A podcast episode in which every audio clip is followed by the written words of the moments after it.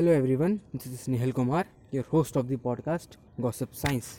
In the last podcast, we talked about a gamma ray burst detected on October 9 which manages to rip electrons from the host atom, Earth's atmosphere. Yet it was 2.4 billion light years away from us. In this podcast, we will learn how this gamma ray burst help us to understand to increase our knowledge about dark matter. So, let's get started. First of all, what is dark matter? Dark matter is a hypothetical form matter thought to account for approximately 85% of the matter in the universe. Dark matter is called dark because it does not appear to interact with the electromagnetic field, which means it does not absorb, reflect, or emit electromagnetic radiation and is therefore difficult to detect.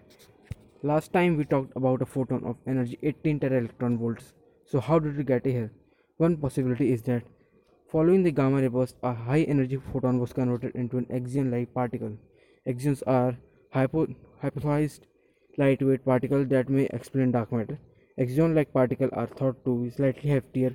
High energy photons could be converted into such particles by strong magnetic fields, such as one around an imploding star.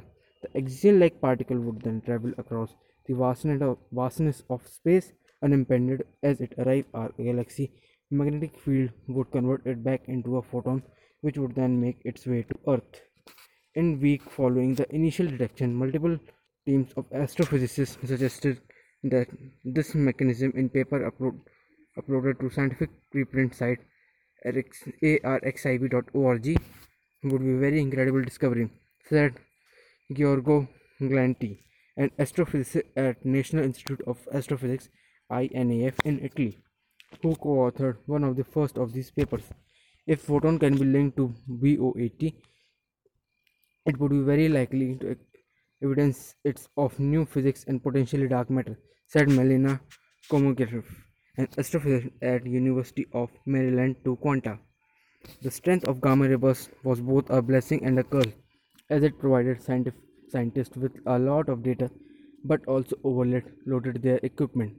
There were so many photons per second that they could not keep up, said Andrew Levan, an astrophysicist at Radboud University in the Netherlands to Quanta. Our instruments are very sensitive and they are meant to detect faint sources. Judith Racusin, a deputy project scientist of Fermi Space Telescope, told Wired, stressing that a large number of photons recorded got jum- jumbled together. So instead of detecting energy of each individual gamma ray, we detect sum of energy of those gamma rays, Racusin. So this jumbling photon can also explain the photon of energy of 18 tera electron volts, which leads us to the place we, where we started. So thank you everyone. This was Nihal Kumar, your host of the podcast Gossip Science.